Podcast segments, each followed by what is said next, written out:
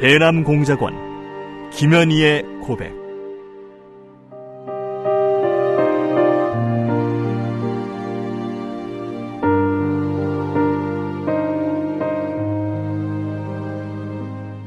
나는 김정일의 친필 지시로 1988년 남조선에서 열리는 서울 올림픽을 파괴할 때 대한 공작 임무를 받고 100여 명의 남조선 노동자들이 탔던 비행기를 공중에서 폭파시켰다.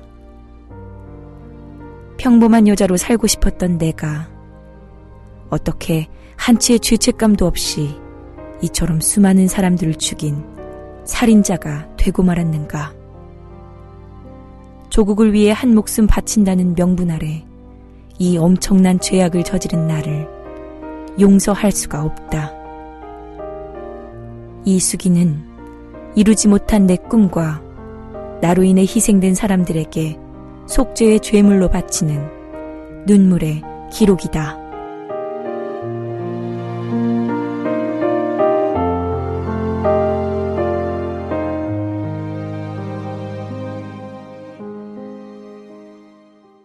남산 지하 조사실 16번째 나는 고추장을 조금 찍어 먹는 신용을 하고 얼굴을 찡그렸다. 여자 수사관은 그런 내 꼴이 우스운지 연방 젓가락에 고추장을 찍어 나에게 권했다. 오랜만에 먹어보는 고추장의 감칠맛 때문에 번쩍 정신이 나는 것처럼 개운했지만 얼굴을 찡그리고 매운 표정을 지어야 했다. 그러면서도 여자 수사관이 찍어주는 대로 다 받아먹었다. 고추장을 젓가락으로 찍어 먹이며 우스워하는 여 수사관의 표정이 너무 순수해서 내 능청이 죄스러웠다. 내가 자백을 하고 조선말을 시작했을 때 이 순간을 회상하며 여자 수사관 언니에게 얼마나 미안했는지 모른다.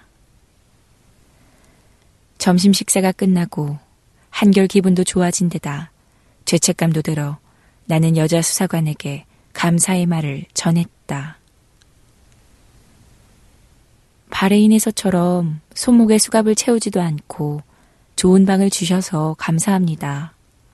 또 친절하게 대해주시는 분들께 모두 감사드립니다.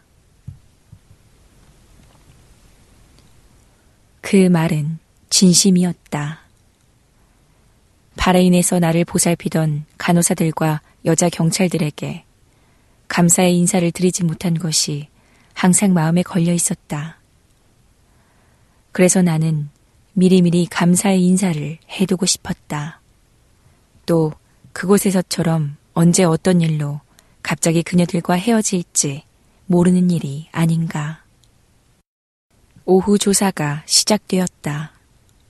수사관들은 검은 먹탄을 가지고 와서 내 열 손가락의 지문을 모두 찍어갔다. 오후에는 일본 신이지 집에서의 생활과 마카오에 있을 때의 생활에 대해 집중적으로 물었다. 마카오에서의 생활을 이야기할 때는 별 문제 없이 답변했으나 일본 생활에 대해서는 애를 먹었다. 일본에서 살아보기는 커녕 가본 적도 없으니 말로만 들은 일본을 자세히 설명하기란 쉽지 않았다. 한술 더 떠서 생활하던 일본 집의 약도와 집 구조 등에 대해서 그림을 그리라고 요구했다. 자그마치 석 장씩이나 그려야 하는 형편이었다. 그 요구에 어찌할 바를 몰라서 잠시 눈앞이 캄캄했다. 궁하면 통한다는 말대로 초대소 주변을 염두해 두고 내 나름대로의 상상도를 그렸다. 마카오의 생활에 대해서는 1어로 다음과 같이 적어 주었다. 처음에는 오영의 친구 집에서 있으면서 신세를 졌습니다. 그 집 주인 아주머니에게서 마카오의 설명을 듣고 그 아주머니의 안내로 마카오 거리와 여러 곳을 구경했습니다. 오영과 함께 일자리를 찾아 돌아다녔지만 증명서가 없었기 때문에 직업을 구하기가 힘이 들었습니다. 돌아다니다가 오영이와 나는 처음으로 도박장을 가보았습니다. 며칠 그곳을 드나드는 사이에 마카오에 거주하는 권 씨라는 남자와 사귀게 되어 그의 집에 잠깐 머물렀습니다. 내 사정 이야기를 듣고 자기 집에 머물면서 살림이나 좀 도와달라고 했기 때문입니다.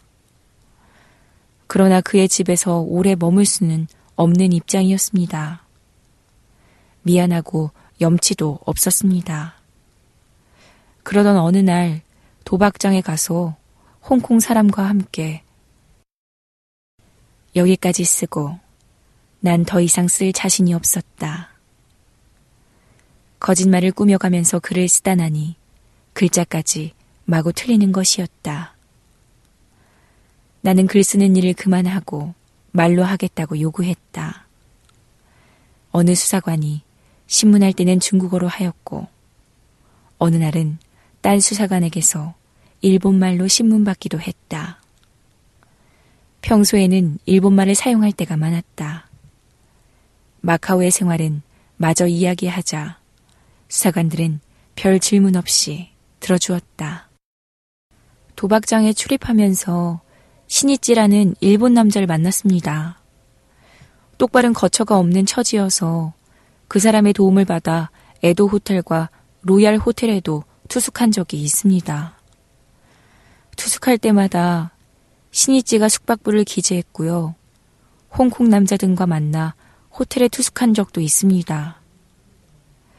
1989년 9월 초에는 무역회사 사원인 홍콩인 채동이를 알게 돼서 그로부터 홍콩 달러 천불을 받았고 청원도 받았으나 거절했습니다. 내가 생각해도 한심한 떠돌이 신세의 처녀로 여겨졌다.